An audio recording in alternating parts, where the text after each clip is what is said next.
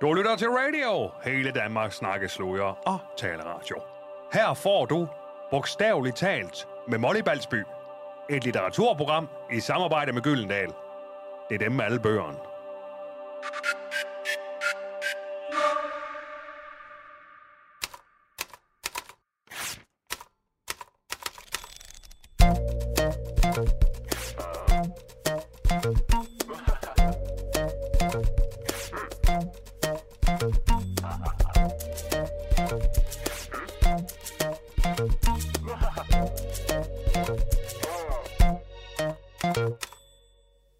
Den dag havde Sal Clithrow aldrig hørt sin mand skrige.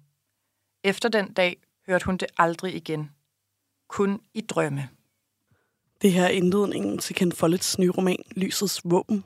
Romanen er en fortsættelse på Kingbridge-serien, som blev indledt med Jordens Søjler i 1989, og det er altså femte bog i serien. Den 74-årige britte Ken Follett er en af verdens mest populære og rigeste forfattere. Han har solgt over 160 millioner bøger fordelt på både hans krimier og historiske romaner. Alene i Danmark har han solgt over 1,6 millioner bøger. Jeg vil gerne byde velkommen til programmets to gæster. Camilla Boraki, journalist, næsten nyudnævnt sportschef på Ekstrabladet, øh, tidligere radiovært, og jeg forestiller mig, at nogle af vores lyttere vil kunne genkende din stemme fra øh, din tid som reporter i Tættere på Sandheden. Hej. Og så har vi også Line Kirsten Nikolajsen i studiet. Du er ligeledes journalist og har været vært på DR i rigtig mange år øh, på forskellige programmer, blandt andet Tværs og Tabu. Nu er du gået selvstændig. Ja, i hvert fald freelancer. Ja, øh, og du laver øh, blandt andet en podcast om moderskab, mm. og. Mor. I er jo med i programmet, fordi I er Follet-fans. Er det en betegnelse, I vil kendes ved? Ja, ja. Ja. Ja. jeg siger meget, nu siger jeg det meget selvsikkert nu, men jeg ved jo også godt, det er jo ikke noget, jeg sådan nødvendigvis har råbt højt om. Før for nylig, at jeg læser Follet. Ja, Og så kom der også reaktioner, som, som gjorde, at jeg tænkte, nej, så siger jeg det måske ikke så højt. ja fordi du talte om det i en anden podcast for nylig. Ja. Politikens poptillæg. Ja. Og du har simpelthen fået reaktioner efter det. Det var, det var mere... Hadbeskederne er væltet ind. Ja, folk hader mig nu. Det var ikke popkulturelt nok. Nej, øhm, det var faktisk mere, fordi jeg lavede et opslag på Instagram, øh, hvor at jeg skrev noget om at læse Ken Follett, fordi at det er rart for min øh, hjerne. Jeg har været sygemeldt med stress, og er stadig sådan lidt på vej ud af det, og der synes jeg bare, det har været enormt rart at læse Ken Follett. Og det er tit noget, jeg vender tilbage til, når jeg er i perioder, hvor jeg, jeg ikke føler, at der skal kræves så meget af mig i den litteratur, jeg læser. Øhm, og det siger jeg med al kærlighed til ham, men det er fordi, det, det er dejligt nemt, og det er en god historie. Og det var lidt der, reaktionerne kom, og så blev jeg også sådan lidt trodsig, så jeg tror, at jeg skulle være med i poptillægget, så blev det altså lidt sådan en, det føler jeg sådan er på en eller anden måde en fin kulturel højborg. Så der følte jeg lidt, at jeg sådan skulle sige det for også lidt at stikke til nogle af dem, der måske lytter til det. For jeg kunne mærke, at det var de af mine venner, der lytter til det, som var sådan, hvad læser du for lidt? Hvad? Ej, ægte? var sådan lidt, lidt dømmende, synes jeg, omkring det. Så det var lidt ment som en provokation. Lidt, tror jeg. Altså sådan at sige det højt. Men også som en ægte anbefaling til andre, der måske sådan betragter sig selv som værende nogen, der læser meget fin litteratur. Altså også lige at sige, hey, nogle gange, ikke, så er det også fint at læse Ken Follett, og det er rigtig dejligt for dit hoved. Bare læse en god historie. Hvordan bruger du det, Camilla Boraki? Øh, nok meget på samme måde. Øhm, I hvert fald det der med at vende tilbage til det, det er en kæmpe tryghedsting for mig. Jeg, altså, jeg, jeg tror, jeg har, og nu bliver det endnu værre, fordi jeg lytter dem på lydbog, gisp. Øhm, men jeg tror, jeg har lyttet nogle af dem sådan noget, ja, 6, 7, 8, måske 10 gange. Altså, og det er, de er jo, hvad, hvad tager det, 40 timer eller sådan noget på en lydbog, ikke? Men det er også en kæmpe tryghedsting for mig. Og jeg ved ikke det der med, om... Jeg ved ikke, om det er nemt. Altså, det er jo så blevet ret nemt, fordi nu kan jeg den nærmest. Læse den højt uden at have den foran mig. Men, men øh, det har altid undret mig, eller det undrer mig, når du for eksempel siger det her med, at det er, det er nemt at læse det, fordi er det det? Der er så mange karakterer, der er mange historiske referencer. Sproget er måske relativt nemt, men sådan, det, er jo ikke, det er jo ikke en simpel bog på den måde. Mm. Øhm, men den er jo, altså... Jeg, jeg har egentlig svært ved at, at forstå, hvorfor den er kommet ned i den kasse. Fordi jeg, jeg synes jo, det er, er en meget klog bog. Men tror du ikke, det er, fordi det er, sådan, det er en page-turner? Altså, så når jeg mener nemt, så er det, fordi der er noget, der, er noget, der gør, at selvom Men der er, er det meget, jeg skal holde styr på. Ja, det synes jeg. Er det det? Jeg bliver sådan slugt den i det. Ja, det gør jeg også. Det gør jeg også, men, Ja. ja. men, men det tænkte jeg var, fordi jeg var så klog. Det synes jeg, vi skal sige for nu, faktisk. Ja. Meget kloge mennesker læser Ken Ja, og det er meget let for dem. Ja. Den pitch trainer for kloge Super. mennesker. Altså, jeg kan huske, jeg var sådan øh, intellektuelt intimideret øh, første gang. Jeg tror, det var min mor, der begyndte at snakke om jordens søjler. Jeg var sådan, fucking nej. For det første, se hvor tyk den er. Ja. For det andet, jeg gider ikke læse om nogle søjler. Det lyder Nej. sindssygt kedeligt og meget, sådan, meget klogt. Altså sådan meget intimideret var jeg. Men, øh, men jo, det er jo rigtigt nok. Altså, den, men det er vel bare, øh, fordi den er utrolig godt skrevet, og ikke Ja. fordi den er sådan øh, en simpel bog på den måde. Eller er det? Jeg ved det ikke. Jamen, simpel og nemt er heller ikke det samme for Nej, mig. det kan godt være. For jeg synes faktisk ikke, den er simpel overhovedet. Mm. Altså sådan, der er et kæmpe karaktergalleri. Yes. at holde styr på i alle bøgerne. Altså, det er jo hans ting. Og det er meget, han har meget samme måde at skrive på, yes. i hvert fald i de ting, jeg har læst. Også de ting, der ikke er øh, sådan nødvendigvis de der Kingsbridge-romaner. ikke? Så er det meget samme stil, og det kommer man jo også lidt ind i. Øhm, men, men jeg synes bestemt ikke, det er simpelt. Mm. Altså, du Nej, forstår- nej, nej, nej, nej. Det, han, kan, han kan næsten måle sig med, øh, Ja. med George R. R. Martin, når det kommer til sådan en Ja, persongalleri. lidt. ikke? Har du læst de bøger? Øh, øh, det, det, øh, okay, jeg har en lidt dårlig hukommelse, men jeg har læst noget af den, men kender mm. ikke det der, så når man også har set serien, så blander det sig lidt Jo. sammen. Ja, jeg har fordi, meget samme følelse. Jeg har læst dem. ja, Ja. fordi det minder meget om øh, Game of Thrones. Fuldstændig. Jeg har ikke læst en for lidt bog før. Bare Øh, uden drager. Ja, For lidt. uden drager. Mere virkelighed. Ikke noget magi. Nej. Men ja, Ja. vold, sex. Jeg er mere historisk funderet. Ikke? Ja. Altså, han tager jo udgangspunkt i historiske begivenheder, der er fundet sted. Mm. Øh, og så, så finder han på nogle fiktive karakterer i det, for at fortælle noget om den historie, der har været. Ikke? Mm. Men øh, Camilla, nu nævnte du, at du fik anbefalet jordens søjler af din mor. Ja. Det var der, det startede. Ja. Og du var skeptisk. Øh, ja, men jeg var også lidt yngre, tror jeg. Eller jeg har altid været glad for at læse. Men, øh, men Svære Ej, det lyder så pisse irriterende, det, det, det svarer til, at man siger, at man ikke ser tv. Men, øhm, men jo, øh, ja, det, det var min mor, der startede med at læse den, som jeg husker det. Øh, og indtil i dag troede jeg jo, at hun og jeg var de eneste øh, erklærede Ken Follett-fans. Velkommen i klubben, Line. Tak. Min Ja. mor er også med. Er det rigtigt? Ej, er det hyggeligt. mor og datter ting. Men, ja, øh, hvad var spørgsmålet? Undskyld, nu gik jeg lige ned. Det var der, det startede. Ja, det var der, det startede. Det Ja, var det. Ja. Jordens søjler. Og det, øh, og det er jo så rigtigt nok, at så får man jo et chok, i hvert fald hvis man... Jeg antog, at det var sådan nærmest en matematisk bog. Det er den jo faktisk også lidt. Mm. Men, men at, den var, at det nærmest var en fagbog om de her søjler. Så jeg blev ret hurtigt positivt overrasket over altså, den øh, altså, øh, fiktionshistorie, der folder sig ud, og, og de karakterer, som man meget hurtigt lærer at holde af. Øh, og jeg tror, at den åbner også sådan noget med, at der øh, er en, der skal hænges, er det ikke rigtigt? Og, og der er en, der får skåret, øh, eller der er en kvinde, som skærer halsen op på en høne og kaster den op. Og sådan. Mm. Altså, han er jo god til det der, det kan vi også høre i den indledning, vi startede med at høre her, at sådan, han er god til sådan et brag af en indledning. Ja, altid. Mm. Så der blev jeg positivt overrasket. Og tit noget voldeligt også. Yes. Ja. Ja, der er jo ja, en del vold og en del mm. sex. Ja. Det, Er det- det- lidt bag på mig. er er der det bliver nærmest nogle gange, jamen, det vil jeg sige, nogle af romanerne, og især i den her, der er det, blev, jeg sådan helt, hold da op, så Jamen, nu er det 50 Shades. Ja, vi fra side sådan noget 250 Ja. er der nærmest en sexscene øh, Ja. på hver tiende side. God Men det, det er en periode i bogen, vil jeg sige. Det forsvinder jo så også mm. Igen, fordi så skal nogen i krig, og så har der sat med krig i lang tid, ikke? Ja. Altså, i den bog. Wow. Og det, har han, det synes jeg ikke, at han har knækket koden til i øvrigt. Ej, Men krig. hvem når med krig? Jamen det, man ja. Kan mærke, det er en forfatter, der selv synes, krig er mega spændende. Og ned i detaljer om, sådan, hvilke nogle kanoner, der blev brugt, og hvordan de skyder og hvor hurtigt. Altså, er det i Giganternes Fald? Det er den der Century-trilogi? Nej, det er hvor rigtig det i for, ja, rigtig, altså, det er den bedste. det er. Det er den bedste. Pisse Ja. fucking godt. Så godt. Ja, der er to Sygt serier, ikke? Så godt. Jo. Ja. Og Century er, den er... Ah, den er Amazing. Woo! Ja. Den er så god.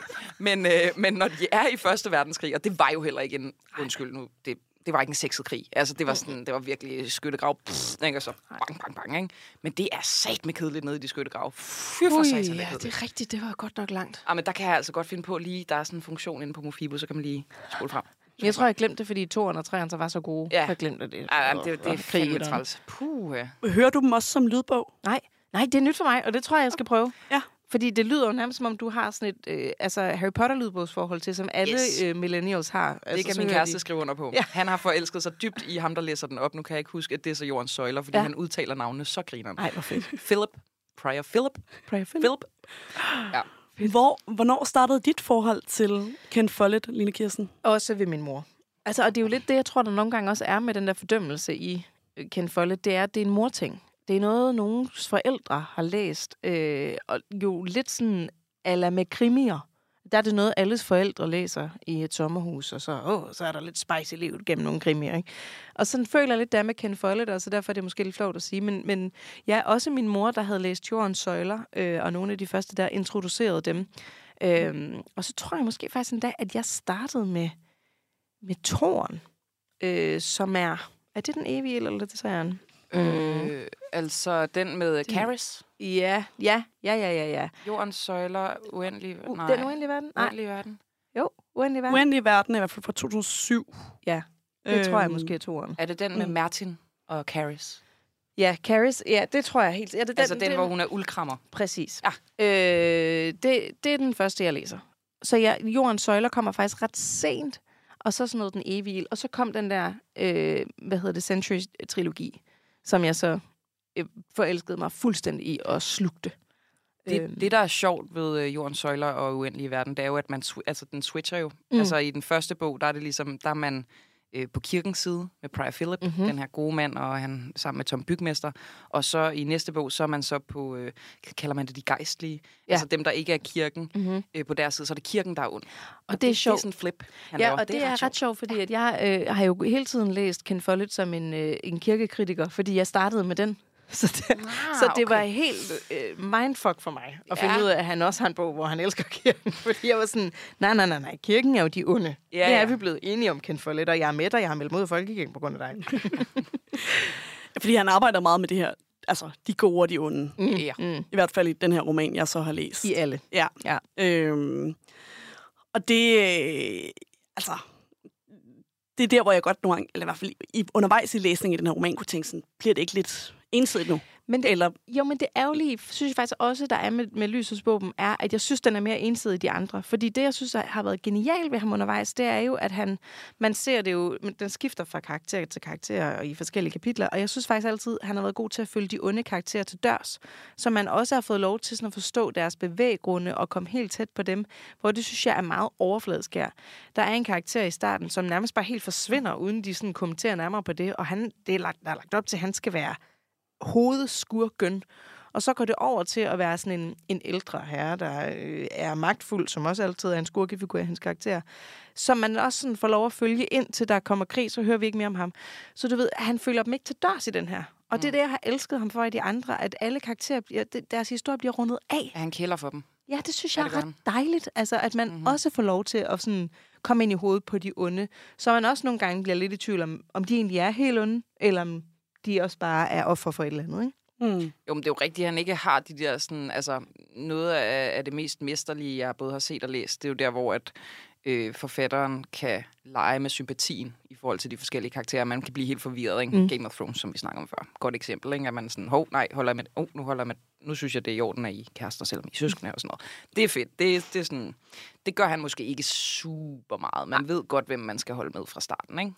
Jo, det gør man. Men så på den anden side, så var jeg faktisk også... Hej, du læste den roman, der hedder Aldrig, som er hans, øh, en af de nyeste. Øh, jeg tror, det er den, der er kommet lige før Lysets Våben. Som jeg synes var en ret vidunderlig roman, og som er en selvstændig, som er øh, foregår i fremtiden. Øh, og ligesom er historien om, hvordan 3. verdenskrig øh, opstår. Og der følger man ligesom forskellige øh, mennesker rundt omkring i verden. Også et tema i hans bøger, men meget sådan tydeligt her, og i de der store sådan, verdenslande, USA, Kina, øh, der er også noget i Afrika. Og der synes jeg faktisk, at det var meget, der var skurke i alle lande. Han havde ikke sådan lagt sig fast på, som jeg lige husker det nu. Nu er det lige sådan øh, fra hukommelsen, ikke? Men jeg husker det som om, at der var en held i hvert land, og i forskellige magtlag, og så var der nogle skurke. Og alle fuckede op. Og derfor opstår 3. verdenskrig, ikke? Mm-hmm. Okay. Den er god. Den er altså også rigtig god. Okay, okay. Jamen, jeg, kan, åh, jeg, kan, jeg, vil, jeg vil helst bare det øh, historiske. Jamen, også mig, og jeg var skeptisk, vil jeg også sige mig aldrig, men, men øh, den, den kunne sgu noget. Altså, jeg åd den. Jeg kan godt lide øh, gamle dage. Jamen, det kan jeg Det også. også Helst meget, gamle meget, dage. meget trygt ved gamle dage. Den er ikke så tryg, den her. Altså, den, det er sådan en, hvor man bagefter sidder og tænker, puh. Altså, jeg, jeg blev færdig med den øh, to dage, inden Rusland nu invaderer Ukraine, ikke? Og var sådan, nå, nu sker det i virkeligheden. Vi Og- ses. Okay, men det gør ham jo til en stor profet. En, Jamen, og- en, en form for filosof, der øh, frem. må jeg citere dig for det? kan folde den Uden for det her program. Det må du gerne. Ja. Nu kom I selv ind på det. I har ikke mødt så mange andre Follett-fans, og det har faktisk også været lidt en udfordring øh, at stable det her program på benene, fordi der er jo åben, altså der er blevet solgt 1,6 millioner bøger i Danmark, men man hører meget sjældent folk tale om Follett. Det er sjældent, folk nævner ham som en yndlingsforfatter, ja. eller det, det øh, Har du, har du spurgt blandt mødre? Nej, men, ej, men nu forsøgte jeg også at finde nogen, der var lidt radiovante, offentlige Ja. personer, arbejder med kultur. Øh, der er helt klart rigtig mange mødre og fædre derude. Jeg tror, det er der faktisk, at udfordringen ligger, at du har søgt de folk, der arbejder med kultur. Mm. Fordi det er ikke finkulturelt at sige, man elsker Ken Follett. På den måde har han fået lidt samme stempel, som krimiforfattere nogle gange har. Og det er jo nogle af dem, der sælger allerbedst og allermest populære. Men det er ikke særlig populært at sige, at du elsker dem, fordi det er sådan lidt øh, røvballkultur. Mm. Hvilket jeg synes er lidt ærgerligt, fordi det er jo tit skide gode bøger. Der er en grund til, at folk sluger dem. Altså, det er fordi, de er godt skrevet. Så det kan godt være, at det er sådan visse steder er sådan, ja, så er sproget ikke lige det allermest fine og mest poetiske, men så, skal, så kan vi læse Solvej Balle en anden dag. Altså, mm. sådan, Hvem er det? Altså, man kan sagtens have begge ting. Øhm, jeg, jeg har lige været sammen med en, en god ven, som så ovenpå de her famøse udmeldinger om, at jeg altså læser Ken Follett, og godt kan lide det. Sådan, jeg nævner det bare sådan lige en biven, og så var han sådan, Nå ja, du læser jo Ken Follett. Helt skuffet. Som om, at han havde, han havde alt muligt håb for, hvilken, hvilket kulturmenneske jeg var. Så nu er du brændemærket. Ja, jeg var sådan, dude, ja, men også alle de andre ting, du synes er mega fint. Jeg har lige købt den her Solvej Ballebog, jeg skal i gang med. Hvem er det? Hun, okay, det kan vi snakke om. Ja. Det er, Ja. Hun er i gang med et kæmpe værk, hvor hun skriver om en kvinde, der er fanget i øh, den 27. november øh, til evig tid og oplever den dag om og om igen. Ej. Og hun skal skrive en septologi om det. Det er pissegodt. Nej, det, det, det lyder ikke så. Nej, men det er ikke historie, så du skal ikke... Nej, det det er ikke kendt for lidt, ikke. det kan jeg bare sige. Men i forhold til det, du sagde, Line Kirsten, så øh, har jeg talt med Julie Pejdersen, som er store manager i Arnold Busk, fordi jeg spurgte, hvem køber de her bøger? Uh. Og der sagde hun, at det er primært mænd, der køber dem til sig selv, eller kvinder, der køber dem til deres mænd. What? Øh, og Siger de. Ja, det kan vi jo så ikke vide, om er korrekt. Øhm, og at folk køber dem i øh, stor grad til deres øh, fædre, brødre og onkler i julegave, for eksempel. Hvad? Øhm, og altså, hun siger, det er primært mandlige læsere af hendes indtryk. Chokerende. Og at, øh, at hun har et indtryk af, at mænd stadig foretrækker at læse bøger skrevet af mænd, og kvinder læser bøger skrevet af både mænd og kvinder. Ja, I er jo to kvinder i starten af 30'erne, Ja. øh, og passer jo ikke lige frem ind i Nej. her karakteristik af den klassiske Follett-læser. Kommer det bag på jer, at det forholder sig sådan her? Ej, vi har altid været noget særligt, mig. vi stikker ud. altså, både ja og nej, vil jeg sige. Altså, mm, nej i forhold til, at jeg, jeg tror godt, jeg ved, at sådan historiske romaner er meget en mandeting. Er det det? Øhm, ja, det, det har jeg lidt en fornemmelse af. Nå. Men så alligevel, så synes jeg jo også, at Ken Follett er meget mere end det, fordi det jo også er meget romantik og hede sexscener indimellem. Ikke? Øh, And feelings. and, Lots of and feelings. feelings, ja. Yes. Altså, og meget sådan dybtegående karakterportrætter. Så det følte jeg egentlig var meget for the ladies, hvis man skal være sådan helt øh, kønsstereotyp. Ikke? Øh, men det er jo rigtigt nok, jeg kender ikke super mange på min egen alder, der egentlig læser det. Så er det sådan noget, man er blevet anbefalet af sin mor, og man så hoppede på, dengang man var øh, teenager og godt kunne lide at læse bøger. Øhm, men, men sådan, nej, jeg kender ikke vildt mange, det sagde du også lige. Du vidste heller ikke, der var så mange i klubben. Nej, nej. nej Jeg har vi bare jeg, kigget de forkerte steder. Ja, ja, ja, jeg har faktisk jeg har forsøgt at øh, få mine venner til at læse dem. Altså, jeg har virkelig presset Okay. på. Jeg har prøvet at sælge dem, især Century-trilogien. Sådan, prøv at, det er en vaccination med sådan, øh, verdenshistorien i 1900-tallet. Mm-hmm. Så nemt. Altså, det, præcis. det er bare, man kan bare sove, og så ved man lige pludselig alt muligt, ikke? Og Sovjetunionen mm-hmm. og Amerika og bla bla bla Europa, ikke? Jeg får lyst til at læse dem nu. Jamen, Ja, det ja, er det er- det er, altså, de altså- er fede, du skal læse. Og vi ved fucking meget. Ja. Ja. Vi, vi er sindssygt kloge. Det er ligesom at have set rigtig meget Pius som barn, og man, kan have, man har al sin historieviden fra Pius. Sådan er det lidt med Ken Follett nu. Han har overtaget. Ja. Mere korrekt historie. Yes. altså Pius, det var sådan, øh, det viser senere, der var der mange ting, der ikke var ret korrekt. Men med Ken Follett, der sidder jeg faktisk og føler, at jeg får du historieviden med os, og det er ret nemt at skille sådan fiktionen fra Ja, ja. virkeligheden, for fiktionen er faktisk bare karakterernes liv. Mm. Men alt der, de, altså, de udspiller sig i en virkelighed, der har fundet sted. Ja, de siger, altså de historiske øh, personer, de siger jo kun ting, de enten har sagt, mm. eller som det er meget, meget sandsynligt, at de ville sige, og de befinder sig også kun på steder, de enten har været, eller som de kunne have været. Det har han ligesom tjekket, så der, der er sådan en tjek på det. Ja. Ikke, at jeg har dobbelt-tjekket, men det Jamen, det, det, og, jeg, og det, det bliver heller aldrig hovedkaraktererne. Nu er Wellington en ret stor figur i den her bog, og Napoleon også. Ikke fordi vi følger Napoleon eller nogen franskmænd i øvrigt, men Wellington er der mange af- af figurerne, der kommer tæt på, men han er aldrig en figur, der er mere end en en sætning hister her, mm, eller en beskrivelse af, hvordan han er som herrefører og sådan nogle ting. Ikke? Men Follett bliver også ofte anerkendt for den historiske research. Ja, præcis. Øhm, Jamen, hvorfor fanden synes man så, at det er lavkultur? Jeg fatter det simpelthen ikke. Jamen, vi kan jo prøve at høre et klip med øh, en anmelder fra politikken, der har anmeldt bogen.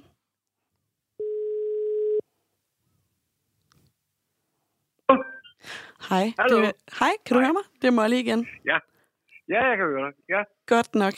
Bo Tave Michaelis, du har jo anmeldt Lysets Våben i politikken. Du har givet den fire stjerner. Hvorfor? Jamen, jeg giver den fire stjerner, fordi inden for sin genre, som er den historiske roman i sådan mere populær øh, betydning, så er det faktisk godt håndværk. Den har en god historie, den har en god pointe, og den oplyser om nogle forhold, som ikke er så bekendt rundt omkring. Måske at det, man kalder industrialiseringen, altså det, at man gik fra landbrugsnationer over til industrinationer, som først og fremmest foregik i England, hænger sammen med den franske revolution, som også begynder i 1789. Ja, men hvad er det så, den ikke kan? En hver forfatter vil jo gerne have seks, seks stjerner for sin bog. Ja, den er ikke dyb. Altså, og jeg vil sige, den er ikke, den er ikke dyb og cheap, som siger på tysk. Det vil sige, at der er ikke nogen, altså den har ikke nogen, øh, skal vi sige, komplicerede personer på anden vis. De har selvfølgelig nogle øh, modsætninger i sig, men de er ikke større, end, end du kan finde det i en, jeg vil sige, en avanceret tegneserie. Øh, og så vil jeg sige, at sproget er godt, Øh, det er læseligt, det er transparent, altså man, man, man, man kan læse det uden at egentlig skulle tænke så meget over det. Og det er fint nok, men det er ikke en bog, hvor man vil sige, ej, det vil jeg godt læse en gang til. I hvert fald ikke denne her, Lysets Våben. Man kan måske diskutere den anden, der, hans, hans gennembrudsroman inden for genren, Jordens Søjler. Men, men jeg vil ikke tro, at det er sådan en roman, du siger, ej, det var så god, så den vil jeg have med på Nødeø.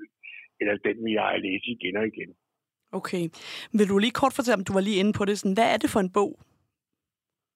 Jamen, det er en bog, der jo sådan set egentlig starter med hans gennembrud i genren Jordens Søjler, hvor han, man simpelthen følger en gruppe Øh, England og et, et, et, et samfund, Sydengland, øh, øh og deres hvad skal jeg sige, udvikling op gennem historien. Og her altså i Lysets Våben, der har vi altså været igennem øh, middelalder og tiden derefter, renaissance, og nu er vi så nået op til altså, slutningen af 1700-tallet, begyndelsen af 1800-tallet. Den følger sådan set det, vi nogle gange kalder for Napoleonskrigene, som de begyndte før Napoleon, altså fra 1789 op til 1815 ved stadig der nu Øh, og, og, og der, man er mest på hjemmefronten, men man er også på, på ved krigsfronten, så at sige. Og det er sådan typisk øh, for genren, ikke? Øh, men i hvert fald meget, meget typisk for selv forfatteren Follett, nemlig at han gør egentlig meget mere ud af de små mennesker hjemme, end øh, de her store slag.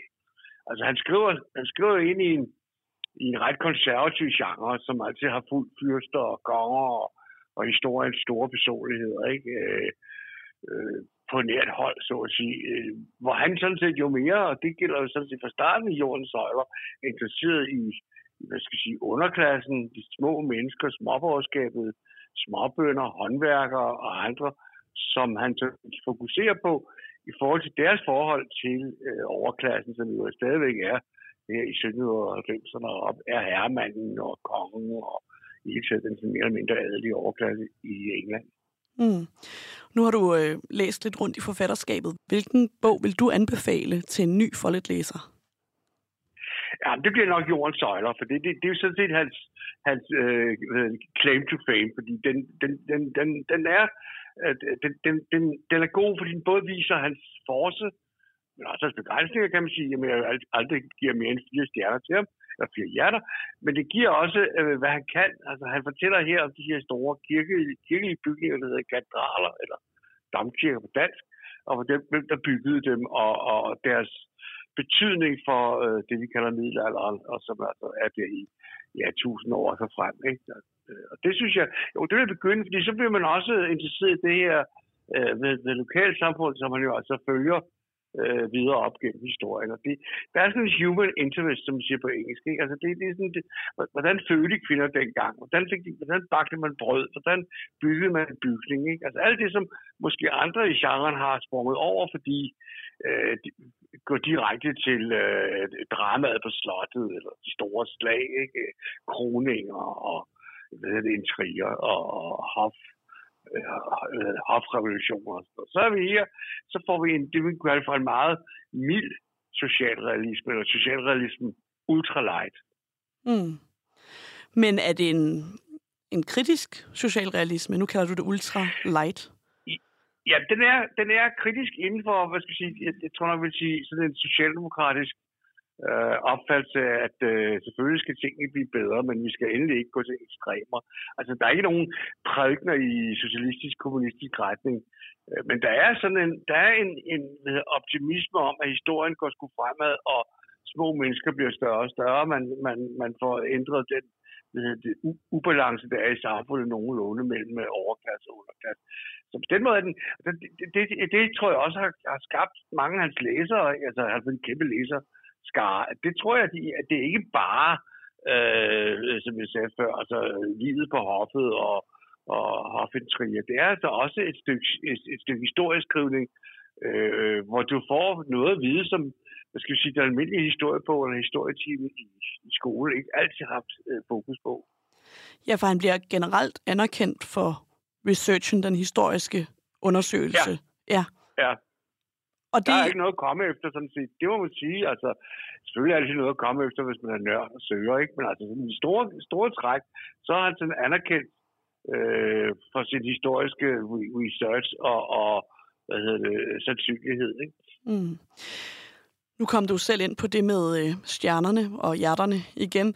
Ja. Øhm, Lysets våben har over hele linjen, eller i hvert fald i både øh, Berlingske Krist Dagblad og så på politikken modtaget fire fire stjerner eller hjerter.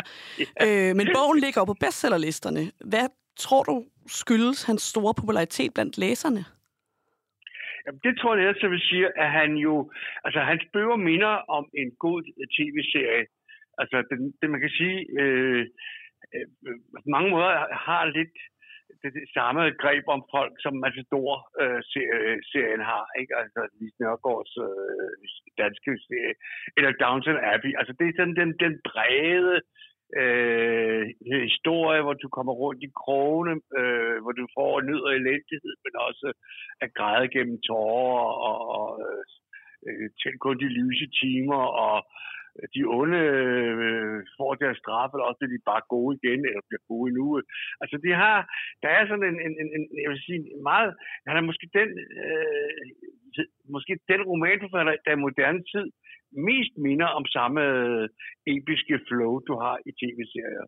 Mm. Og det er heller ikke så tilfældigt, at mange af hans bøger bliver, øh, bliver faktisk i tv-serier. Ikke? Fordi det, næste år, han skriver øh, grydeklar til, at, at, det, at man kan transportere hans hans romaner over på tv-skærmen. Mm. Tror du, han bliver modtaget med en anden grad af skepsis, eller måske, man kunne også kalde det måske snopperi, fordi at han sælger så mange bøger? Ja, det er helt sikkert. Det er jo den der, altså, det, det, altså den, den, den slipper vi nok ikke for. Altså, øh, øh hans, hans enorme produktion, øh, Øh, som også er sat i, sat, sat i, i værk, sådan set. Ikke? Altså, han, har han har en hjemmeside, og hans kone sørger for, at han bliver promoveret, ikke? og han rejser rundt, og han er villig til at signere bøger rundt omkring.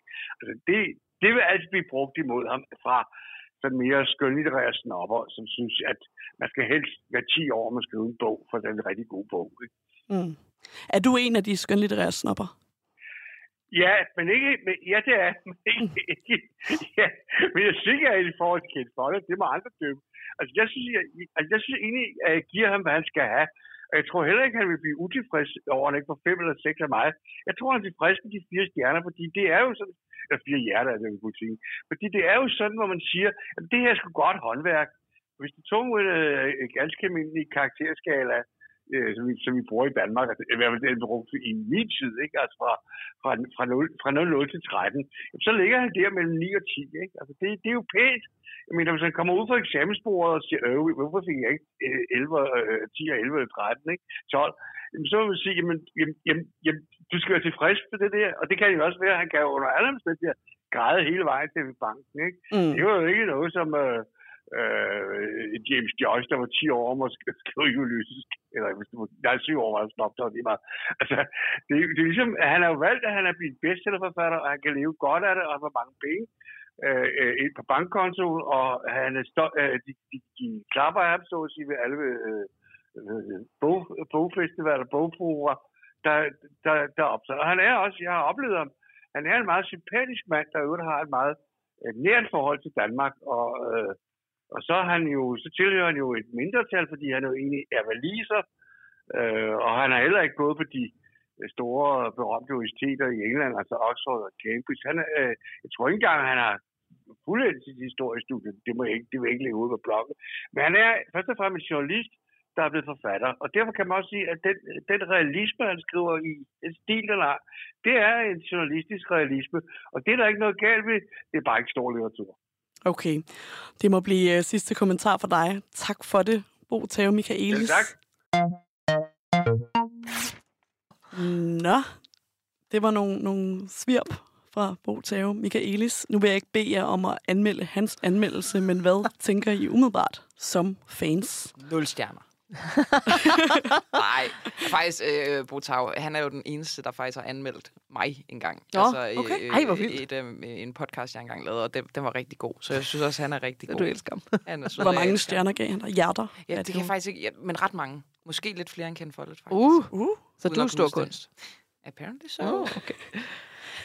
Altså, jeg, jeg, jeg er jo faktisk enig med ham i forhold til den her bog. Jeg er jo ikke enig i, at bestseller ikke kan være stor kunst. det synes jeg godt, det kan.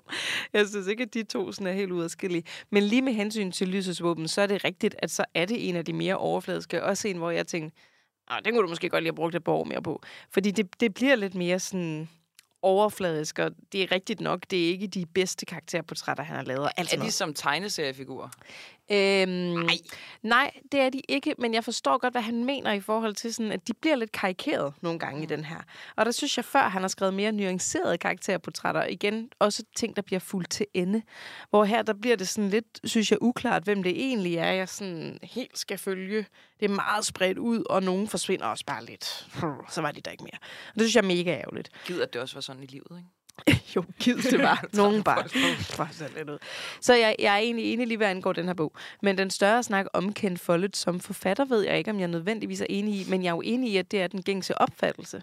Jeg synes bare, det er ærgerligt. Fordi jeg synes faktisk, at han størstedelen af tiden skriver enormt godt og er enormt grundig. Og det synes jeg da også kan være stor kunst, selvom det så er en, en page-turner, og det også er romantik og meget til at gå til på en eller anden måde i forhold til den måde, det er skrevet på. Altså, apropos sådan katolicisme i jordens søjler, så er der også noget virkelig irriterende i det der med, at det skal være hårdt åbenbart at skrive en roman. Det skal mm. være en, der ikke sælger. Det skal være sådan ja. lavet nede i støvet, hvor man enten var alkoholiker eller fucking deprimeret, før at det sådan er legitimeret som stor kunst. Mm. Altså, hvad er stor kunst? Det er en kæmpe bog. Den er Ja. skrevet godt. Øh, Den er vel-researchet. Hvorfor fuck er det ikke stor kunst? Altså, den, er, den er en nydelse at læse. Det må vel være det. Hvem er det, der har sådan bestemt, hvad stor kunst er, og hvorfor skal det altid være forbundet med smerte? Det skal også være forbundet med, at ikke særlig mange kan lide det. Ja, altså, og præcis. det er jo så mærkeligt. Så, så snart der ligesom er øh, mere end tusind, der synes, det er genialt, så ej, nu så er det ikke stor kunst mere. Nu er det for bredt. Altså, Men det er jo en selvmodsigelse. Altså, det giver jo ingen mening. Jamen, jeg må jo gå til bekendelse her og sige, jeg har jo ikke læst en Ken Follett-bog før. Jeg har læst den her. og øh, jeg har haft en del fordomme. Øh, jeg boede på et tidspunkt sammen med en kæreste, der læste Jordens Søjler. Mm. Øh, og da han var færdig, øh, stillede han den tilbage i vores bogreol. Midt i bogreolen. Og der gik jeg hen og flyttede den ud siden, fordi jeg ikke ville have, at når folk kom hjem til os, så var det det første, de så. Hvad, Jeg også- hvad erstattede du den med? Jamen, jeg tror bare, jeg rykkede de andre bøger sammen, men mm. det, jeg kommer jo også fra den allermest snobbede del af Kulturdanmark. Jeg har gået på forfatterskolen. Mm. Det bliver ikke værre end det. øh, jeg har arbejdet med smal litteratur. Jeg mm. digter. Jeg, altså, havde rigtig mange fordomme om Follet. Mm. Hvad som, var, du hvad, så som var hvad? Undskyld, Ja. hvad var fordommene? Jamen, at det var kedeligt skrevet, og det var skrevet for netop at lave en bestseller. Mm. At man, altså, der er jo nogle mekanismer, man godt kan arbejde med i forhold til vold og sex, i forhold til at gøre noget øh, sensationelt eller øh, dramatisk, hvor jeg tænkte, det er nogle lette tricks. Mm. Og det, øh, jeg har jo ikke på nogen måde haft noget at bygge de her fordomme på, fordi jeg havde aldrig læst en Ken Follett bog. Og min ekskæreste var meget begejstret. Mm. Øh, men jeg valgte heller ikke efterfølgende selv læse den. Mm. Og det øh, føler jeg siger mere om mig, end om Ken Folletts læsere. Ja. ja. Men det, jeg synes, der jo, altså, gør, at det er okay med Ken Follett, fordi jeg kan godt have det på samme måde som dig, hvis jeg kan fornemme, at det er øh, skrevet for at blive en bestseller, og det er nemme tricks, som du siger, med enten meget store følelser, eller taler til sådan nogle urting i mennesket, som vold og sex og kærlighed og sådan noget. Så synes jeg også, det bliver lidt kedeligt, når det er for gennemskueligt. Men det, jeg synes gør det okay med Ken Follett, det er jo, at det hele tiden bygger på ting, der rent faktisk er sket, og det er historisk funderet. Så derfor synes jeg, det bliver spændende, fordi at jeg bliver sådan, gud, det her har været menneskers virkelighed. Og han har rent faktisk sat sig ind i at lave nogle karakterer, som så oplever den virkelighed, uden at det bliver sådan overgjort, eller bliver sådan særligt dramatisk. Men deres virkelighed har været øh, øh ret fucking dramatisk. Ja, I kender godt det der med, når man har set en øh, film, og så der til sidst kommer sådan, baseret på virkelige Ja. hændelser, så får man lidt et gys, ikke? Ja. Det er jo sådan et langt gys, når Ja. man læser ham. Det kan jeg virkelig godt følge. Ja, præcis. Og det, det synes jeg bare er mega spændende, fordi at den tid, jeg lever i, jeg bevares er meget dramatisk ude i verden, men lige præcis min lille bitte osteklokke virkelighed er temmelig udramatisk i forhold til de ting, der sker i Ken Folletts bøger. Så det sus, og det er jo totalt klamt at sidde og romantisere nogle af de der ting, der sker i de bøger, ikke? fordi det også er forfærdeligt og voldeligt. Men det der sus af, hvad der rent faktisk er sket i menneskets historie, synes jeg bare er ekstremt fascinerende og meget, meget spændende Og rørende. og rørende. Altså, ja. det er det. Der, der er, de er vildt rørende, mange af bøgerne. Altså, jeg tror, jeg har grædt til dem alle sammen på nær den her. Øh, den nyeste. Øh, og måske igen, fordi at jeg ikke føler mig så, så sådan tæt forbundet med karaktererne, som jeg før har gjort. Mm. Øhm, men, men prøv at, Ken, Ken Follett er jo... Der er også lavet danske musicals ud fra nogle af hans bøger. Ikke? Det er musical. Så det er sådan noget, mange hvis det skævt til, men, men Det er da også musical... way to ødelægge noget, altså. Ja, men Jeg elsker musical. Nå for satan. jeg synes det godt. Men prøv at, øh, det, jeg Hov, synes- Camilla, der er du snobbet. Ups. Prøv, jeg elsker musicals, og jeg synes godt, det kan være stor kunst. Og jeg synes lidt, der er samme ting med, at det nogle gange er sådan, at man bare slår det over altså en bred kamp, uden at vide særlig meget om det. At det er ligesom at sige, jeg kan ikke rigtig lide musik. Har du Mm. hørt alt musik i hele verden? Det, det er mig, det der. Ja. Det, og det er derfor, jeg ikke kan lide musicals, fordi jeg, jeg, jeg bliver urolig, når jeg skal høre så meget musik. Så Ja, det er ikke klart. et, et imod musicals. Men Fair. Det er faktisk et snopperi imod versioneringer. Altså, det mm. synes jeg er lidt af en forbrydelse. Næsten altid. Ja. Næsten. Det var heller ikke super vellykket med de musicals. Det var okay. Men Men var det det er ikke- serien i øvrigt heller ikke. Mm. Nej. Har du set den? ja, ja, det var ikke Øh, Ja, godt. sådan noget mærkeligt noget. Var det ikke Østre Gasværk, der lavede... Øh... Mr. Gasværk lavede øh, Jordens Søjler. Jordens Søjler. Jo, The Musical? Med Maria Lucia og Lars Højby øh, i hovedrollerne. Kæft, det er sjovt. Og, Ja, øh, den så du. Den så jeg, ja. Øh, gennemkomponeret musical. Det, det er dem, der hedder Hø og Kasvankær, som laver sådan nogle øh, også nye gennemkomponerede musicals. Har lige lavet Dronning Margrethe the Musical. Godt kan lide sådan nogle historiske ting. Øhm, og den var udmærket, som jeg husker det. Men så lavede de også Den evige ild ude på Bellevue Teatret, hvor Ken Follett jo var der til premieren. Og jeg stod meget, meget tæt på Ken Follett lige pludselig. Men det, der var vidunderligt, synes jeg også, var, at meget, meget få vidste, det var Ken Follett. altså, det var tydeligt, der var rigtig mange, der havde læst Ken Follett i den forsamling, og rigtig mange mor og far til den premiere, og så også Kultur Danmark og alt muligt. Og så stod Ken Follett der midt i det hele, bare som ikke sådan en... Jeg husker det ikke, som om det var sådan et, et fos, at han var der. Jeg vil heller ikke kunne kende ham. Jeg i vil ikke kunne kende ham. Nej, præcis. Nej. Og det, der var, gik lang tid, før jeg opdagede, at det var ham, der stod lige ved siden af mig. Det var en, der sådan sagde, han står lige der. Og så blev jeg sådan, åh oh, gud, det var ham. Ej, var du så sådan, Mr. Follett? You, you saved me. Nej, some men jeg very, vil uh, ønske, at jeg havde gjort det faktisk nu. Vil jeg ønske, at jeg havde Ja. turde sige, you're an amazing Yes. author. Men jeg er også lidt glad for, at jeg gjorde det. Jeg kommer altid til at dumme mig lidt, synes jeg, i de situationer. Men tænk, at han var der og sad og så den lange, lange musical på dansk, hvor det kun var musik. Åh, oh, gud ja. Det var selvfølgelig på dansk. Ja, og der er ikke noget at tale. Det er kun musik. Uhu. Okay. Ja, men han kendte jo historien, så på den måde tænker jeg, at han godt kunne forstå, at der var noget. Nu var der en, der var halshugget, og det var dronningen, og ja. Jeg kan mærke, at jeg sidder og bliver lidt sur. Ikke over det. Nej, forstår. Nej det var Men jeg bliver sur over sådan, hvad, hvad er det egentlig med det snopperi der? Ja. Han har da gjort sig skide umage. Hvad Mm. er det for noget? Altså, det er jo ikke... Det, det, hvad, hvad, hvad, hvad, hvad, handler det om? Jeg forstår det simpelthen ikke. Er det, fordi det ikke eksperimenterer? Er det, fordi det ikke sådan er, er udfordrende nok at læse? Jeg forstår det simpelthen ikke. Nej. Det er så... Det er, så det, det er smukt. Han skriver smukt. Han skriver dejligt. og velresearchet et. Nu gentager jeg mig selv. Men jeg Det tror, der er noget prestige i at, at sådan kunne forstå noget, som meget få forstår. Og Ah, ah, ja. rigtig mange forstår Ken Follett. Altså rigtig mange mor og far Hvor er de? Ken Follett. Nå. Jamen, de er all over the place, men de findes jo bare ikke her, hvor vi befinder os i Kulturkøbenhavn. Altså, de befinder sig jo rundt omkring i hele Danmark. I resten af Danmark læser man Ken Follett. Øh, og, og jeg tror lidt, det er det, der nogle gange gør, at så tager folk afstand fra det, fordi det er finere at sætte sig ned og læse en meget kompliceret digtsamling og kunne gå ud og sige, den rørte mig bare. Og prøv her, størstedelen af tiden er det bullshit. Der er det bare, fordi det er fedt at kunne sige, ja, jeg blev virkelig rørt af det, og jeg forstår bare livet på et helt højere plan nu. Og jeg gør det selv, så det er derfor, jeg godt til at sige det her. fordi I'm that girl. Men hvorfor? Jamen, altså prøv at, så føles, så føles det lidt sejere at gå ud og sige, oh my god, har I læst det nye af... Nu har vi snakket om Solvej Belle allerede, men det føler jeg sådan, at alle, alle mine kulturvenner snakker om lige nu. Har I læst det? Det er amazing. Og det er det også. Men det er også noget, hvor jeg tænker, rigtig mange af os synes, det her er røvsygt. Og det er intet om mod Belle, som sagt, I love her. Men jeg tror rigtig mange vil sidde og tænke sådan, man skal også sætte pris på langsomlighed og sætte pris på ord og sætninger, der er kredset for poesien i noget. Og sådan. Altså sådan lidt uh, gokkeri? Ja, ja, lidt. Okay. Men jeg føler også, der er mere snopperi, når det kommer til litteratur, end for eksempel med musik og tv, hvor at særligt inden for de seneste par år, sådan, information skriver ofte om reality-tv, mm. og der bliver talt meget inden for sådan, kultur København i gåsøjne, om reality-tv, mm. om popmusik. Men det er som, det ikke er kommet til litteraturen endnu, mm. at det er okay igen i gåsøjne at skamlæse, eller sådan, mm. øh, have noget litteratur, som måske er en guilty pleasure. Det er rigtigt. Og jeg ved ikke, hvad det handler om. Har I et bud på det? Mm, jeg tror, det er, jo bare, det er jo bare desværre smallere. Og det er først nu, det begynder også at være en TikTok-ting, at man læser, for eksempel. Altså, litteraturen er sådan nærmest det sidste, der er kommet til. Teater mangler også stadigvæk bevares, ikke? Men sådan, det er de to meget sådan analoge ting, man kan beskæftige sig med, og som er svært tilgængelige, fordi det tager tid at beskæftige sig med. Så derfor tror jeg, der er langt derhen for de fleste. Det skal jeg gerne gå jeg kan ikke se øh, noget inden for litteratur blive sådan kitsch, som vi har set med, med alle de andre ting, du nævner. Det, det, det jeg har svært ved at se. Det har jeg. At sådan, så skulle kultureliten lige Mm. begynde at, at læse Fifty Shades. Eller sådan Nej, lidt. men der er jo alligevel sådan, der er jo pop inden for litteratur. Altså, der er Åh, jo ja. sådan noget Thomas Korsgaard, Tine Hø og sådan nogle popnavne, vil jeg nærmest kalde dem, Mm. som har rigtig flotte Instagrammable forsider, ikke? Altså, Mhm, mm-hmm. og som alle deler, de har læst. Så det findes jo, det der pop, som mange alligevel læser, og som så bliver lavet til en film og til teater og. Stine Pilgaard og sådan noget, ikke? Men som jo stadig er god smag, fordi det er pissegodt, det de mm. laver. Mm. Øh, men det er det jo også, det Ken Follett laver. det er bare længere og større. Ja. Og også noget, hvor man også skal interessere sig lidt for en, Fordi en krig i 1700-tallet. ikke kan komme igennem det. Ja. Og så vil de hellere diste. Det er da derfor.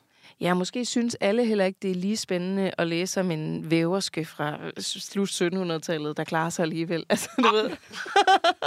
det er jo ikke alle, der Jo, for hun er... fandt den urt, der kunne give den helt rigtige farve. Det er rigtigt, ja. Kingsbridge blå. Men der er jo bare en masse snopperi mm. inden for kultur, og det kunne man jo også blandt andet se i det interview, der var med Stephanie Lose, Nå. øhm, hvor hun jo bare til næsten hvert spørgsmål svarede, det ved jeg ikke, jeg går ikke op i, op i ting. Øhm, blandt andet øh, blev hun spurgt om øh, det seneste teaterbesøg, og svarede hun bare, det husker jeg ikke. Øhm, og så bog på natbordet, ingen læser kun i ferie. Øh, og så sagde hun dog, at hun hendes sidste ferielæsning var Lucinda Rileys De Syv Søstre, mm. som jo er, jeg har ikke læst bøgerne, har ikke rigtig forholdt mig til, men jeg tror, det er noget romance, Ja. men også nogle historiske romaner. Øhm, og hele vejen igennem svarer hun bare meget. Øh, hun virker lidt ligeglad med kultur. Og på en eller anden måde var jeg sådan, ej, hvor fedt. at hun bare, hun er bare ligeglad Men er med hun det? det image. Jamen, enten er det jo en strategi, Mm-hmm. Mm. en brandingstrategi, eller også er hun ligeglad. Jeg tror bare, jeg tænkte, gid, jeg var så ligeglad med, hvordan folk opfattede mig. Nå ja. Ja, for jeg tror, jeg tror ikke, det handler om at være ligeglad med kultur, for eksempel. Jeg tror, det handler om at være ret ligeglad med, om, om kultur Danmark synes, man er nice, fordi man godt ved, ikke er der, ens, ens stemmer er. Og jeg tror jo rigtig mange er som hende, de kan ikke huske deres sidste teaterbesøg. Nu begynder de måske at kunne, for så har de været inde og se uh, Dirty Dancing The Musical, og det var en rigtig god oplevelse på Vejle Musikteater. Så der begynder de at have nogle teateroplevelser, men de glemmer, at det er teater. Fordi det er blevet pop, og det er blevet spral og musical, ikke? Så de tænker Altså, det er blevet øh, spændende. Det er blevet spændende. Øh, te- jeg synes jo, teater er underligt. know. Jeg ser jo alt, der findes. øh, men det er rigtigt nok, man tænker det ikke på samme måde som teater, fordi man har en idé om, det er kedeligt. Øh, så jeg tror måske også, det er det, det handler om, at mange er jo som Stephanie Lose. Mange Hun læser svarer, kun hun svarer strategisk. Altså, når, 100%. fordi når, når du bliver... Ja, okay, hvad er du liggende på dit natbord? Hun kan jo bare sige den bog, hun har. Hun kan bare sige lidt altså, Ride. Det kan være, hun ikke læser. Ja, og det Jo, er der jo ja, ved Gud også mange. Ja, ja, jo, jo. Min kæreste er, har ikke en bog liggende på sit natbord, for han læser ikke. Altså sådan, han gider det ikke. Og jeg forstår det ikke. Men, men jeg tror, altså, der er jo virkelig mange, der er som ham. Jamen, det tror jeg også. Ja. Men Og kultur er jo også alt muligt andet. Præcis. Sport, for eksempel. Mm. Det er jo det. Hvis man nu spurgte ind til sport, så kunne det være, at hun hellere ville svare, fordi det er der sat nogle vælgere i for hende, ikke? Altså, Jamen, der var, Det noget med, der var noget med sport. ja. Nå, Nå, ja. det var der. Okay. Noget med Esbjerg. Men er, Fodboldstadion. men er det også øh, lavkultur så, eller hvad? Altså, er det? Det, er, det synes jeg også er ved at have en rebranding, faktisk, sport. Fordi cykelsport er jo blevet sådan noget Ja. rigtig, uh, det ser alle, der er lidt fint på. Men det er næsten blevet for finkulturelt nu. Jeg bliver næsten irriteret. Men det er sådan noget med folk, ja det, ja, det er jeg helt enig med dig i. Det er blevet sådan noget med, at folk lige pludselig interesserer sig ekstremt meget for poesien i cykelsport, og mm. alle er blevet Jørgen Let lige pludselig. Mm. Og der synes jeg, øh, jeg tror jo 100% på det, når du siger, at du elsker cykelsport, Camilla, for det har du altid gjort. Jeg har altid kendt dig som en, der gør det. Men nogle af mine venner, der sådan aldrig har givet a flying fuck about Tour de France, de lige pludselig er sådan, ser alle løb, der findes i verden. Og jeg er sådan, wow, okay, pas ned. Dejligt, du har fundet en interesse, men det virker også som en performance. Ja, det er i hvert fald mere øh, okay i kultureliten at elske cykelsport, virker det til, Ja. end for eksempel at elske håndbold. Håndbold er ikke så fint endnu. Nej. Nej, nej, nej, nej. nej. Det er Men jeg hørte lige i P1 morgen, at der var en, der havde skrevet et øh, digt om øh, Mikkel Hansens hopskud. Okay. Skønt. Et digt. Ja. Og han lød altså også, som om han tilhørte noget af det, det der, du også kommer fra, Molly. det er da skønt. Øhm, Det der forfærdelige sted, ja, jeg det kommer der, jeg fra. ved, det, det, det, men også spændende. Men øh, så, så det kan være. Men altså, fodbold og cykelsport er jo bare me- at det er de mest poetiske ting, føler jeg. Tennis. Sådan, mm. Og tennis, of course. Øh, Tennis er meget legitimt for kultureliten. Mm. Fuldstændig, Meget fuldstændig. mere end cykling. Men, faktisk. men, Meget. men håndbold, meget sådan... Altså, Ja. det er jo ikke, som- man ser jo ikke kultureliten juble over, at Danmark lige har vundet bronze. Altså, Nej, men igen, det er jo faktisk, håndbolden er jo på mange måder sportens Ken Follett, fordi fuldstændig. rekordseertal, ikke? Og jeg elsker også håndbold. jeg elsker at se det. Jamen, Jeg er bare en basic girl i virkeligheden. Jeg er slet Ja, ikke så man. fin kulturelt. Kom, kom herover til os andre, En Line. basic girl, der går meget i teateret. Ja, ja. Jeg er ikke en meget kompleks type. Men Camilla, som sportschef, så siger du simpelthen, Ja. at tennis er nu større i kultureliten Ja, det skulle jeg mene. End cykelsport. Og hvis vi nu skal blive sådan en form for in-house, så tror jeg, der er en mand, der også har et stort ansvar for det, og det er Michael Bertelsen. Ja. Altså virkelig, altså øh, Michael Bertelsen approved Puh, Mm. med tennis, men også før det, altså. Ja, Simon Kvam, Claus Meier, i den dur. Hvad med paddle egentlig? Er det så sådan mere mellemlederen for trekantsområdets Jeg øh, tror tennis? måske ikke paddle sådan, øh, ikke helt godt. Nej, det er Ikke helt kiks. godt. Men, altså, men, men ja, tennis både at se, dyrke, øh, skrive om, læse om, øh, spille selv, det er bare approved. Virkelig. Okay. Også meget sådan en tisvilde ting. Og sådan, Ja, det er det.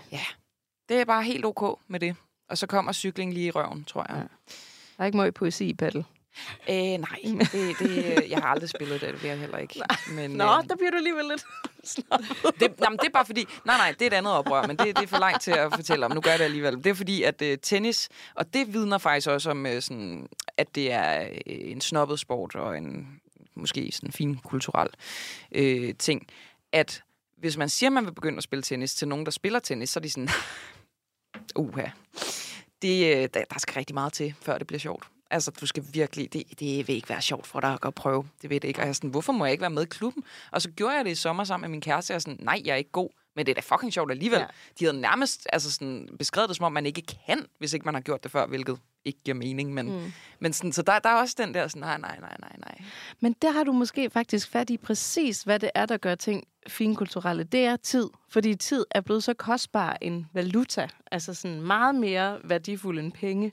Så hvis du har tid til at beskæftige dig med ting, der tager meget lang tid, så er det finkulturelt. Og det er jo lidt ja. paradoxalt i forhold til Ken fordi det tager sat med lang tid at læse. Ikke? Men altså, Ja, men ikke i, hvis du måler det på effektivitet. nej, det, jeg sluger dem her meget Præcis. hurtigere, end jeg læser en væsentligt kortere, mere finkulturel bog. Ja, fordi Botao, øh, Michaelis, kom jo også ind på Joyce. Ja. Ja. Han nævner jo, det er jo ikke James Joyce, og James Joyce er jo kendt for bare at være Klart. så svær at læse. Mm-hmm.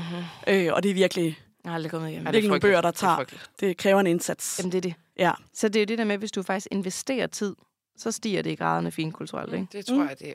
Ja. Okay, nu er det altså dig, der er Jeg filosof. tror også, du har, du har ret i. Jeg er altså gået på uni. Yep, badab, badab. Hvad, hvis vi lige skal tilbage til, til litteraturen. Er der noget litteratur, I shamer? Ja. jeg er desværre en rigtig krimishamer. Åh, oh, Og det gør mig jo ked af det at sige, egentlig, fordi jeg jo også prædiker, at man skal være åben over for alt. Men jeg, og det er jo forfærdeligt, for jeg har læst krimier, da jeg var yngre, og synes, det var spændende. Og også bladret igennem det. Men jeg tror, sådan i takt med hele den der true crime-bølge, der kom, som jeg, havde det, som jeg har det lidt anstrengt med, for jeg synes, der er noget mærkeligt i sådan at sidde og meske sig i andre stød. Øh, så tror jeg også, at jeg fik det sådan lidt øh, med krimi. Øh, og så er der også min, min indre snop, der helt klart også var sådan, mm, det, er ikke, det er ikke smalt nok for mig. det, det er sådan noget, min mor og far læser. Så skal jeg ikke læse det. Mit indre teenageoprør var at stoppe med krimi. Ja, desværre. Jeg burde læse en krimi igen. Det er jo skidespændende. Altså, ikke, egentlig ikke, hvis jeg nu øh, er mig selv. Men hvis jeg sidder i et selskab, hvor det passer sig at shame en bog, så gør jeg det da gladeligt. altså, man er vel en eller anden social kameleon Ja, på en eller anden måde, og en hyggelig, ikke? Øhm, så, så jo, altså, jeg tror da, 50 Shades har der sikkert fået en tur, og det har Jussi nok også. Ja, Øhm, Men altså, de altså, begge dele er jo pisse sjovt at læse. Det er Ja. underholdende, altså, det er der ikke en skid i vejen med. Ej, 50 øhm, Shades følte jeg faktisk var berettiget at være lidt sådan... Ja, den er røv dårlig. Altså, den er dårlig. Altså, det, det, den, er sådan, den er grinagtig, men den er også underholdende. Ja, det er jeg læste men det er faktisk også lidt kedeligt, det er rent nok. Men den er også underholdende. Det er også ligegyldigt. Ja. Øhm, jeg, jeg shamer nok mest mig selv, fordi at jeg har et meget infantilt forhold til mange bøger. Altså, det, det er sådan... Jeg tror, jeg skal gå til noget sådan en, en form for øh, øh, psykoanalytiker med det. Øh, Jeg tror, Freud kunne få meget ud af det. Mit sådan, litteraturforbrug, fordi det er netop sådan noget Ken Follett, Lykkepær, øh, den lukkede bog, sådan noget historisk, ikke? Men så er det så også Harry Potter på repeat. Det kan man godt stå frem med, for det er der mange, der gør. Det er okay. Mm. Det er trendy. Men så er der også andre ting, som jeg ikke kan sige i det her rum. Nå. Som bare er sådan, altså teenagebøger. Ej, men gør det lige. Jeg gør det ja, lige. mm-hmm. Vi shamer dig ikke. Hvilken form for teenagebøger? Hvis jeg skal fortælle det, så må jeg også fortælle anekdoten om, øhm, da jeg møder min kæreste, min nuværende kæreste, der øhm, har han sådan en fed bil, som har sådan, øh, altså det er en elbil, og der man kan sætte sin telefon til Bluetooth, og dø, dø, dø, og jeg låner den nogle gange, og sådan noget, og sætter min mobil til, og, øh. og så på et tidspunkt, så kommer han og henter mig, og vi kender ikke hinanden særlig godt. Og, øhm, og så øh, har jeg gået og lyttet til noget, og ligesom sat det på pause. Men så gør bilen det, at den tager, den fanger min telefon og sætter den på play. Mm. Og det, så den ryger op på skærmen og begynder at afspille bogen, som hedder Fyre og Flammer og Puslige Behårer. Og Den det, kan jeg godt huske. Ja. I hvert fald titlen. ja, Ja. Aldrig hørt om det. så frygtelig pinligt. Men på den anden side, så lærte vi, også- så jeg følte, vi kom tættere på hinanden, men det var simpelthen det, er altså et af de pinligste øjeblikke. Det kunne også godt være en Thomas Gårdsgaard roman, det der. Det kunne godt have løjet og sagt, det, er- det er det nyeste nye. Skal jeg lige vise dig, hvad det var, der dukkede op på Okay, skærmen? nå, der var Så- spillet. Ja, altså, det, det, Jeg troede, Det du skulle til at sige sådan noget fourth wing, eller sådan noget, du ved, teenage øh, fantasy. ja, det ville have været bedre. Helt sikkert. Jamen, Hvorfor er det de gode? Jeg, jeg ved det ikke. Jeg ved det. Jeg tror, der er noget galt med mig. Altså, det er sådan, jeg, for det første, så er problemet jo, at jeg genlæser og ser ting. Altså, jeg kan ikke lide at blive konfronteret med nye ting. Jeg er også bange for den der, men nu kender jeg trods alt for lidt, så jeg kan nok godt komme igennem den. Men, men øhm, der er noget trygt ved det, og jeg læste dem jo, da jeg var teenager, men så fortsatte det. Ja. Og så på et tidspunkt, da jeg øhm, altså, læste dem i papirform, så gemte jeg dem inde i en anden bog. Hvis jeg sad i... Altså, Okay, det er virkelig skamlitteratur. På, på busferie og sådan noget, ikke? Eller på et fly. Så det er totalt skamlitteratur. Så det udskammer jeg. Øhm, mm. Og, og det er mest af alt, fordi jeg er bange for, at jeg, jeg, jeg, der er et eller andet galt med mig, som jeg ikke selv har opdaget endnu. Det er der ikke. Nå, okay. Nej, nej, nej. Stop. Jeg er glad for, at du vil dele det i det her lille Ja. lukkede studie. Yes. Hvad, øh, jeg vil gerne lidt tilbage til de der sexscener. Mm. Camilla, du har jo lavet en podcast, der hedder Knaldromaner. Ja. som handler om sexscener i bøger. Ja. Ja. Hvordan, altså jeg, som jeg før nævnte, sådan, jeg blev meget overrasket over mængden af sexscener. Ja. Det fylder godt nok meget. Det gør jeg faktisk også. Og Jeg, det, jeg ved ikke, om det var, fordi jeg ikke kan huske, at det var så voldsomt i de andre. Men jeg synes, der var mange i den her. Ja. Kan, kan du huske, om det har været... De- er der jo. Jeg synes ikke, det er så slemt Nej. i jordens søjler. Det, der er lidt. Der er Øhm, en nonnesexscene i en af bøgerne. Ej. Er det en anden bog? Øh, nå, men det er fordi, det er Caris, som Det er bliver Caris. nonne. Præcis. Øh, Og det er ikke fordi, det er bare fordi, at så er der en anden kvinde, hun lige pludselig har sex med. Nå, øh, ja, ja. En anden nonne. ja. Ja, det er rigtigt nok. Og det, Ja. ja. Men det er ikke så, det, altså, det er Det ikke så ikke- nej. eksplicit beskrevet. Øh, det mest eksplicite, det tror jeg er øh, Maud og øh, Wagner. Wagner. Wagner. Wagner. I Werner hedder han. øh, Ce- Century. øh, Ja, i. Century. Ja. For der er sådan en øh, scene, hvor at, øh, han giver hende øh, finger inde i et bibliotek, Ja. det er rigtigt. og, øh, og så, øh, da hun ligesom går, fordi de bliver ikke opdaget, men alligevel, så sutter han på fingeren. Sådan. Mm. Mm. Der, det, det er sådan meget eksplicit. Øh, og det er der lidt af i den. Men jeg synes ikke, Ja. Jørgen Søjler er sådan. Så Men- this one. Ja. It's juicy.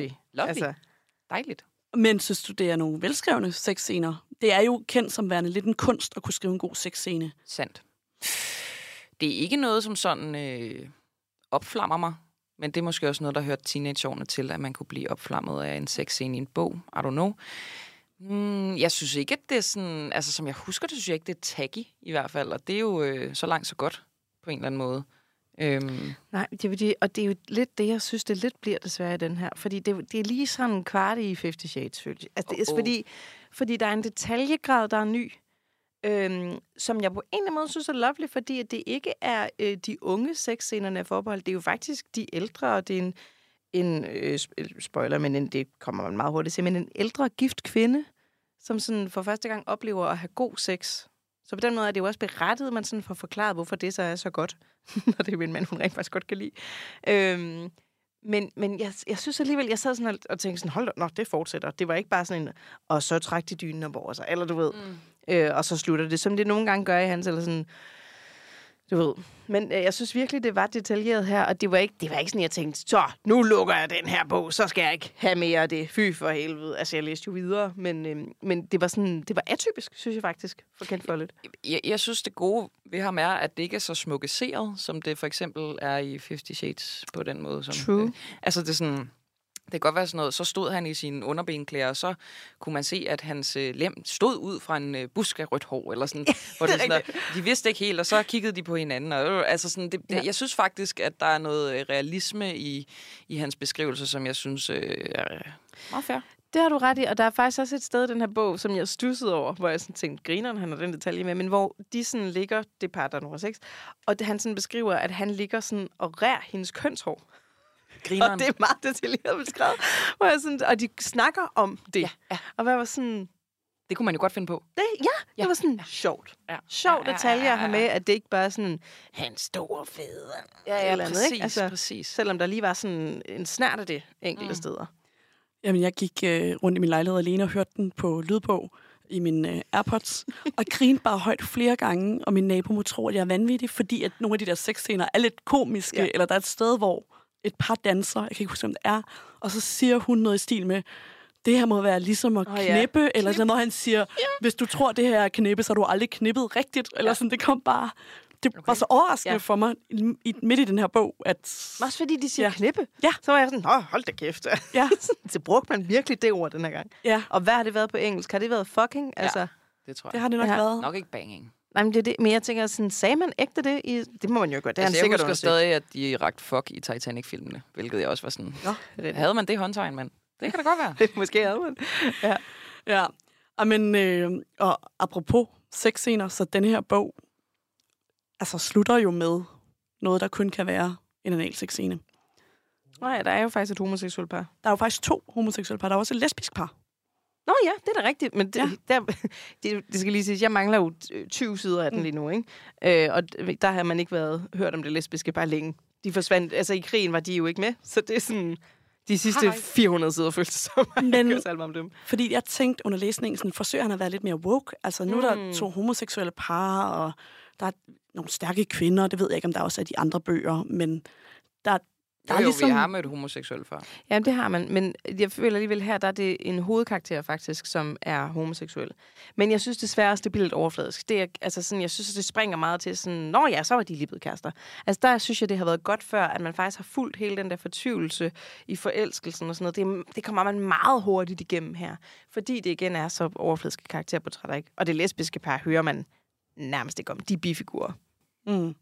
Rammen om det her program er jo altid, at vi lige skal, skal læse slutningen. Og inden vi gør det, vil jeg gerne sige tak til begge to. Lene Kirsten og Camilla Boraki. Og så, som sagt, skal vi jo høre sidste linjer fra ugens bog.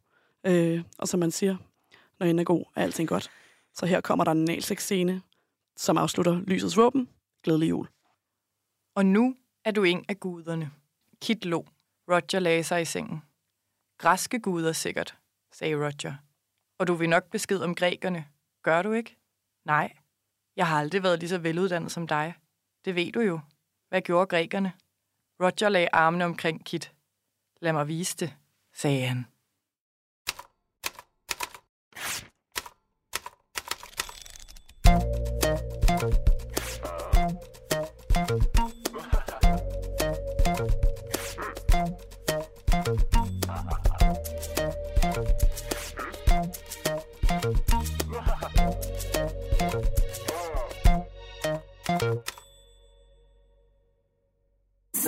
Sludre, tale, radio.